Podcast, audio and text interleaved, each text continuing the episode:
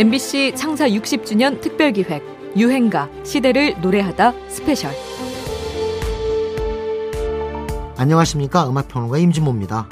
얼마 전 방송 중에 이런 문자를 받았습니다. 새삼 이 프로그램을 만드는 분들이 궁금해집니다. TV를 보면 프로그램 말미에 만드신 분들이 소개되던데 매일은 아니어도 토요일엔 소개해 주셔도 되지 않을까. 그분들의 노고를 격려해 줬으면 참 좋겠다는 생각을 잠시 해봅니다. 와, 이 문자 한 통으로 1년치 격려를 미리 다 받은 것 같아서 정말 힘이 납니다. 이 프로그램 만드시는 분은요, 저는 아실 것 같고 또 하정민 프로듀서입니다. 관련 자료를 찾고 재구성하느라 정말 고생합니다. 사실 저희는 듣고 계신 분들이 누구실까 궁금합니다. 지난주 방송 중 미니에 귀한 메시지 남겨주신 분들 문수경, 박윤길, 서국순, 신승금, 우종수, 이기로, 이은임, 이태자, 정진권, 조용숙, 주신화, 최용화, 최우석 그리고 황성희님 오늘도 함께하고 계실까요? 사실 이분들이 방송의 진짜 주인들이시죠. 문자 보내주신 5545님께 깊이 감사 말씀 올리면서 유행가 시대를 노래하다 special 잠시 뒤에 본격적으로 시작합니다.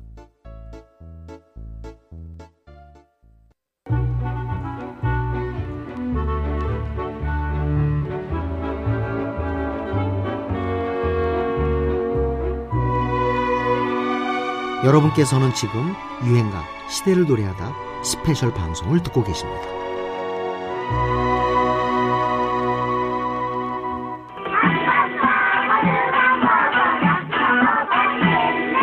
아름다운 그 모습을 자꾸만 보고 싶네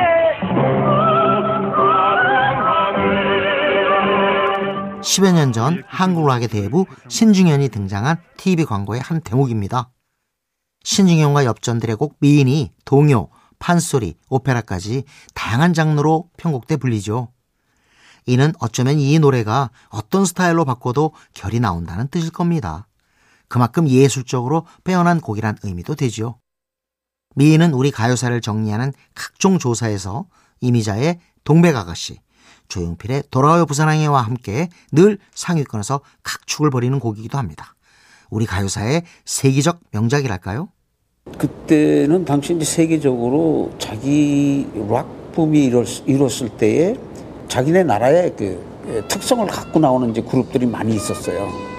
저도 이제 한국적인 락을 이제 해야 되겠다 하는 것 때문에 이제 한국 가락과 흥과 멋과 뭐 이런 걸 이제 감, 전부 이 감안해서 이제 한 것이 그 이제 엽전인데 엽전이라는 이름이 이제 당시 사람들은 국산이라고 그러면 이제 에이, 야 엽전이 그렇지 뭐 이렇게 이제 천대시하는 그런 이제 풍습이 있었는데 그래 내가 엽전이다 하고 이제 반항을 한 거죠. 이제 그런 식으로 좀 재밌게 이제 만든 거죠.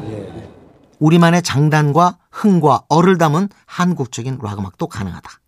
그래, 내가 바로 엽전이다. 이런 자신감을 장착한 채 1974년 동양방송에 출연해 미인을 연주한 바로 그 순간 이 노래는 3천만의 가요로 떠올랐죠. 오음계를 가지고 우리 장단을 살려 쓴 곡, 또 일렉트릭 기타 riff를 그렇게 전면에 내건 곡은 그때까지 없었습니다. 마치 거문고와 가야금을 뜯는 듯한 연주도 인상적이었죠. 땅다당다당 따다다다다 땅다당다당 하지만 이 곡은 금세 금지곡 처분을 당해 1987년까지 방송이나 길거리에서 들을 수 없었는데요. 유신체제의 찬양곡을 만들어 달라는 정권의 요청을 신중현이 거부하면서 그들의 눈밖에 났는지 이 노래에 향락과 퇴폐라는 딱지를 붙여버린 탓이었죠. 그렇게 우리 역사의 빛과 그림자를 압축한 위대한 유행가 락 음악 속에서 우리 것을 찾아내려는 열정과 고민이 담긴 곡입니다. 신중현과 엽전들 민 1과 2분의 1이란 뭐냐면요. 사랑은 둘이 하는 거잖아요. 네, 그리고 혼자서 하면 짝사랑이고 세 명이서 하면은 또 삼각관계가 되잖아요. 그렇죠. 그래서 사랑은 항상 둘이 하는 게 가장 좋은 사랑인데 요즘에 젊은 사람들은 둘이 하는 사랑이 아닌 이렇게 둘이 가- 이렇게 둘이 같이 있으면서도 마음의 한쪽이 또 반쪽이 다른 데 가 있는 1과 2분의 1의 사랑을 한다고 해서 그 내용을 토대로 쓴 가사가 이 가사입니다. 지금 들어도 대중가요 제목으로는 무척 독특하게 느껴지죠. 남녀 관계를 수학 개념에 빗댄 참 재밌는 가사를 갖고 있는 오늘의 유행가 투투의 1과 2분의 1입니다. 1990년대 김건모의 핑계가 히트한 이후 자메이카의 전통음악인 레게 리듬을 차용한 노래들이 쏟아져 나왔습니다. 그 무렵 가요계에선 레게를 내놓지 않으면 가수 행세를 못한다라는 얘기까지 돌았죠. 젊은이들이 모이는 다운타운가의 락카페는 레게바로 바뀌고 무채색 중심이었던 가수들의 의상과 길거리 패션도 빨강, 노랑, 초록 중심의 총천연색으로 달라졌습니다. 그룹 투투의 1과 2분의 1이 TV를 잠식했던 1994년 여름 그들의 울긋불긋한 색채의 의상은 압권이었습니다. 특히 멤버 황혜영의 귀여운 스타일과 무표정하게 추는 춤이 화제였죠. 아, 올해 아, 가장 치열했던 부문이 아닌가 네. 생각이 되는데요. 신인상 1과 2분의 1 투투 황혜영 씨의 그 헤어스타일은 어, 크게 유행이 되기도 했었죠. 네. 웃음 없는 표정도 굉장히 인상적이었습니다. 네. 자, 투투 네 분 정말 한 해 열심히 뛰셨습니다. 오히려 정말 기쁘신가 보네요. 웃고 계세요. 아, 그래요? 네. 축하드립니다. 원래는. 객원 멤버로 네. 급하게 영입됐지만 돌풍의 주역이 된 황혜영의 인기와 더불어 넓은 음역대와 시원시원한 가창력의 소유자이자 팀의 리더였던 김지훈도 잊을 수 없는데요. 그는 이후 2인조 듀크를 결성해 활발한 활동을 펼치다 2013년 이른 나이에 세상을 떠나 안타까움을 자아내기도 했습니다. 레게 열풍이 불었던 90년대의 한복판을 달린 특급 유행가입니다. 투투 1과 2분의 1. 자, 젝키 5대 뉴스 먼저 지난 2월에 있었던 전국 콘서트입니다. 대성공이었죠. 또 젝키가 왕자가 됐어요. 네. 뮤지컬 알리바바와 40인의 도적국에서 특히 또 어린이들에게 음. 가장 사랑 많이 받았습니다. 자, 다음은 영화 세븐틴입니다. 빼놓을 수 없는데요. 예, 7월에는요 3집 앨범이 발표가 됐고요. 또 연속 히트 행진을 벌였습니다. 자, 5대 뉴스 마지막으로 최근 가장 많은 인기를 얻고 있는 커플 발라드로 발라드로 발라드 앨범의 발표였습니다. 1998년 최고의 인기 스타였던 잭스키스는 정말 바쁜 한 해를 보냈군요. 잭스키스, 제키 하면 자동으로 HT와의 라이벌전이 떠오르기도 하는데요. 본격적으로 아이돌 시대를 연 두 팀의 경쟁은 뜨겁다 못해 살벌하기까지 했습니다. 그 무렵 제가 우연히 서울의 중학생 반장 8명을 만나서 이야기를 나눈 적이 있는데요. 하필 정확히 H.O.T 팬, 제키 팬이 반반으로 갈리더군요. 그 얘기가 나온 이후로 서로 눈길도 주지 않았던 장면이 떠오릅니다. 그 긴장감, 솔직히 무서웠습니다. H.O.T가 10대들의 이야기를 담은 전사의 후예로 데뷔하고 제키 역시 학원 별곡으로 활동을 시작한 이래 둘은 계속해서 라이벌전을 이어나갑니다.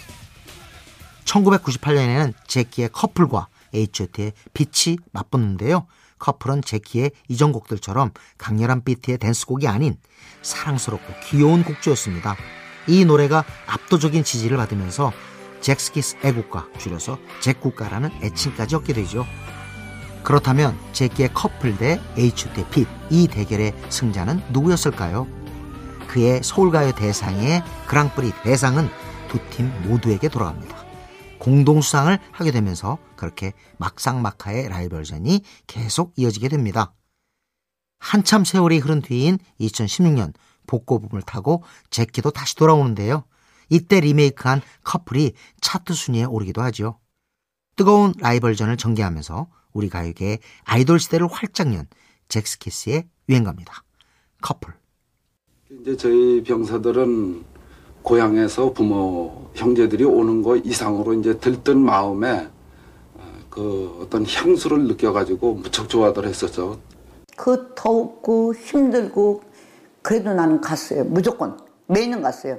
67, 68, 69, 70. 우리나라에서 그 사람들은 목숨을 거기다가 바치러 간 거예요. 운 좋으면 살아온 거고. 그래서 나도 내가 당신들을 위해서 공연을 진짜 최선을 다해서 하겠다 가지고 공연 끝나면 막 이리 줄 서고 저리 줄 서고 막 끌어. 1965년부터 8년 동안 미국의 지지와 원조를 보장받는 조건으로 우리 전투병이 베트남으로 파병되는데요. 당시 월남 위문 공연의 인기 스타로 김세레나를 빼놓을 수 없죠. 당시는 신중현을 중심으로 한 락밴드, 또 이미자 남진 나훈아로 대표되는 트로트, 그리고 미팔군 무대를 통해 유행하기 시작한 스탠더드 팝까지 다양한 음악 장르가 각축을 벌이던 때였는데요. 이때 김세련아는 갑돌이와 갑순이를 시작으로 집세기 신고 왔네, 성주풀이, 새타령, 꽃타령, 창부타령 등등 굵직한 신민요 히트작을 내면서 사라져가는 민요의 전통을 부활시키지요. 근데 이 민요가 참 어렵습니다. 그리고 가사가 무슨 말인지 몰라요. 그거를 이대로 하면은 사람들이 못 따라 불러요. 그리고 유행도 안 돼요. 그래서 내가 그걸 가사도 내가 고쳤어요. 세타령도 고치고 우리의 정서를 노래한 민요를 양악 반주에 맞춰 따라 부르기 쉽게 편곡한 게 김세련아 표 신민요인데요. 너무 상업화한 거 아니냐는 국악계의 불편한 시선도 있었지만 큰 인기를 얻으면서 민요의 대중화에 기여한 유행가로 평가받습니다. 갑돌이와 갑순이는 서로 사랑하지만 속으로만 사귀던 두 남녀가 결국 성사되지 못하는 안타까운 상황을 재밌게 표현한 곡인데요. 원래는 1939년 곡 온돌 야화를 다시 부른 노래지만 아직은 사랑 표현이 서툴던 그 시절 연애 풍속과 맞아떨어지면서 큰 인기를 얻었다는 분석도 있습니다. 민요의 맛과 대중가요의 경쾌함을 동시에 살려내 민요를 대중화하고 또 월남 파병의 현장에서 고국에 대한 그리움을 달래줬던 유행가입니다. 김세레나 갑돌이와 갑순이는 한마을에 살았더래요. 갑돌이와 갑순이.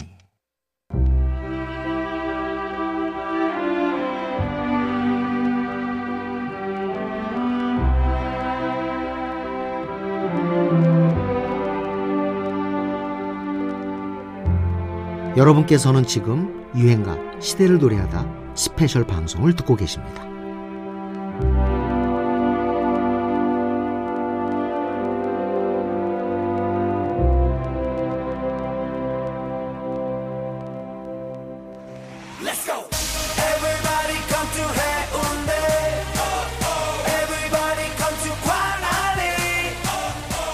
대한민국 제2의 도시 부산. 부산하면 어떤 노래가 제일 먼저 떠오르십니까? 이제 여름 휴가철이 다가오니 부산 바캉스 같은 신나는 노래가 떠오를 수 있겠고요.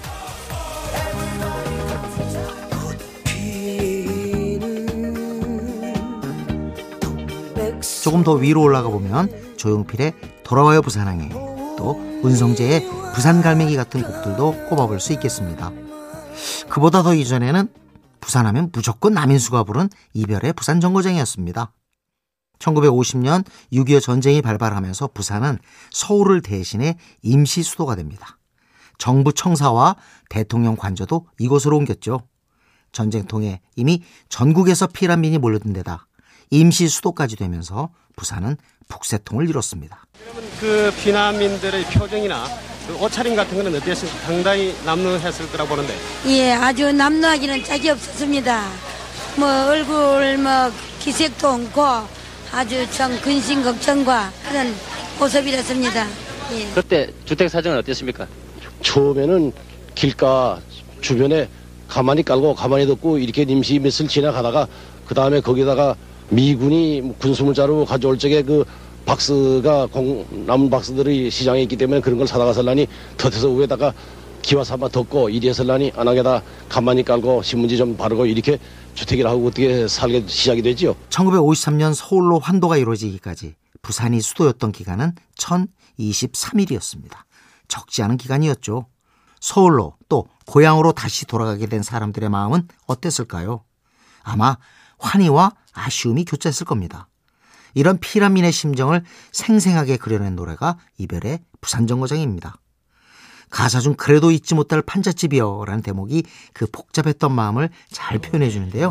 작곡가 박시춘의 얘기 잠시 들어볼까요? 네, 수목 때 서울에 올라오려고 할 때 부산 정거장에서 어떤 젊은 아, 여인이 그 어떤 남자를 이제 서울 가는데 마중 나와서 울면서 어, 뭐 잘 가시오 뭐잘 있어 뭐 그, 그런 비슷한 광경을 봤습니다. 에, 그 옆에 그 작가 그 유호 씨가 있고요. 그 광경을 보고 우리 서울 가서 노래 하나 만들자. 그래서 그때 이제 서울 올라 수복해서 올라와서 만든 노래가 이별의 부산 정거장. 애잔한 이별 장면을 그려내는 한편 서울 환도라는 역사적인 현장도 담아낸 유행가입니다. 남인수 이별의 부산 정거장 양하영 갯바위 히트하고 바닷가 행사만 1년에 50번. 어, 정말 그렇게 폭발적이었어요. 바닷가를 낀 뭐 강원도나 네. 울산, 울진 뭐 전부 남해고 뭐고 제주도 정말 제주도 빼놓을 수 없고요. 네. 정말 방송 방송하다 보면 네. 정말 야외에서 할 때가 많잖아요. 네, 네. 이제 기타도 막 터져요. 이 나무다 보니까 쩍 기타가. 갈라져요. 쩍 갈라지는 거야. 공연장에서는 안 갈라져요. 왜냐면 네. 차가운 상태였는데 방에 이제 갖고 들어오잖아요. 집에 새벽에 네, 네, 네. 들어오면 뭐가 두둑 쩡 하면서 어, 온도가 급변하면 네. 기타가 쩡 하고 터질 정도로 인기가 많았던 혼성 듀엣 한마음. 소위 7080이라고 하는 당시 가요계는 혼성 듀엣이 참 많았습니다. 라나엘 로스포, 뚜아에모아, 버블껌, 김신혜, 논두렁밭두렁, 배따라기까지 남녀의 아름다운 하모니를 팬들에게 전해주었죠. 1980년대 중반 가스마리, 갯바위, 친구라 하네 등의 히트송을 줄줄이 내놓은 듀엣 한마음 기억하시죠? 강영철과 양하영의 콤비로 양하영의 떨리는 듯 순수하고 약간은 애절한 톤의 목소리가 경쟁력을 발휘했죠. 그 중에서도 갯바위는 해안에 자연스럽게 만들어지는 바위를 가리키는데요. 파도가 부서지는 곳이죠. 이 갯바위와 파도의 관계를 청춘 남녀의 사랑에 비유해 당시 많은 공감을 자아냈습니다. 특히 코러스 대목의 노랫말이 압권이었죠. 참 시적인 상상력입니다. 1980년대 중반 꽉 막힌 현실의 사람들은 이 노랫말을 통해 고난과 역경을 견디는 힘, 파도에 패이고 부서지며 만들어지는 그 희생의 가치를 되새기곤 했죠. 말 그대로 현실 극복의 메시송이기도 했습니다. 한참 부르던 그 당시에는 그저 사랑을 노래하는 유행가 같아도 세월이 흘러서 다시 들어보면 이렇게 당시의 시대 분위기가 보이기도 합니다. 한마음입니다. 갯바위. 아, 사실 전 10대 때에는 AFKN에서 흘러나오는 넷킹 콜의 투영에 흠뻑 빠져 있었고요. 또 20대 때에는 우리의 있는 올드미스를 찾았고요. 30대에는 하숙생을 불렀었고요. 그리고 점점 저한테 향한 여러분들의 박수 소리가 열버진다고 느껴지는 순간 저는 많은 것들을 생각을 했었습니다. 가수 최희준의 목소리입니다. 미팔구 무대 출신으로 미국 재즈 음악의 영향을 받아서 발라드와 스윙을 구사해 일세를 풍미했던 인물이죠. 법대 출신이란 이력이 알려지면서 학사 가수란 별명도 얻었습니다.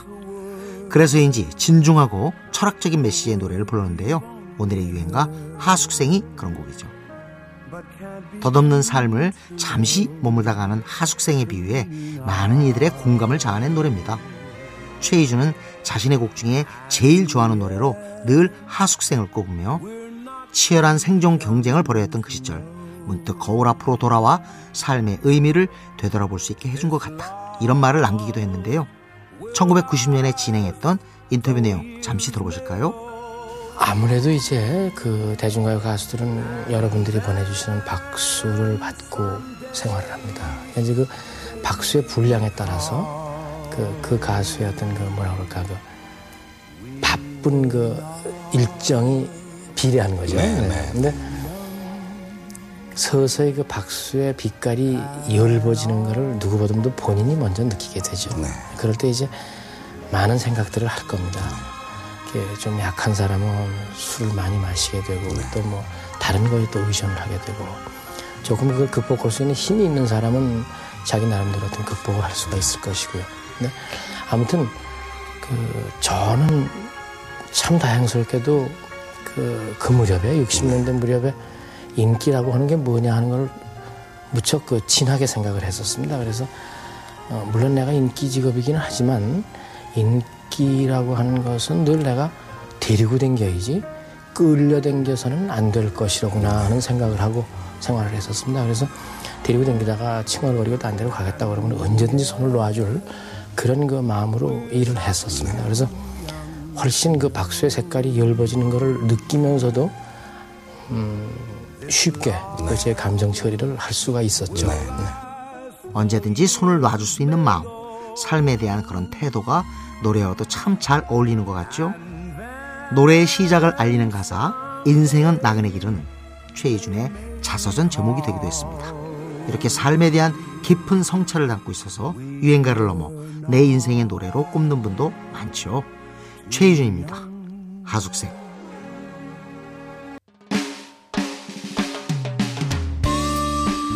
유행가 시대를 노래하다 special. 이제 마칠 시간인데요. 365개는 들지 못했지만 놓치기 아까운 hidden track. 최희준을 단숨에 스타덤에 올린 노래. 우리 애인은 올드미스를 준비했습니다. 제목처럼 재미난 노래입니다. 지금까지 저는 음악평론가 임진모였습니다. 계속해서 MBC 라디오와 함께 해주시고요. 저는 잠시 뒤 11시 52분 본 방송으로 다시 찾아오겠습니다.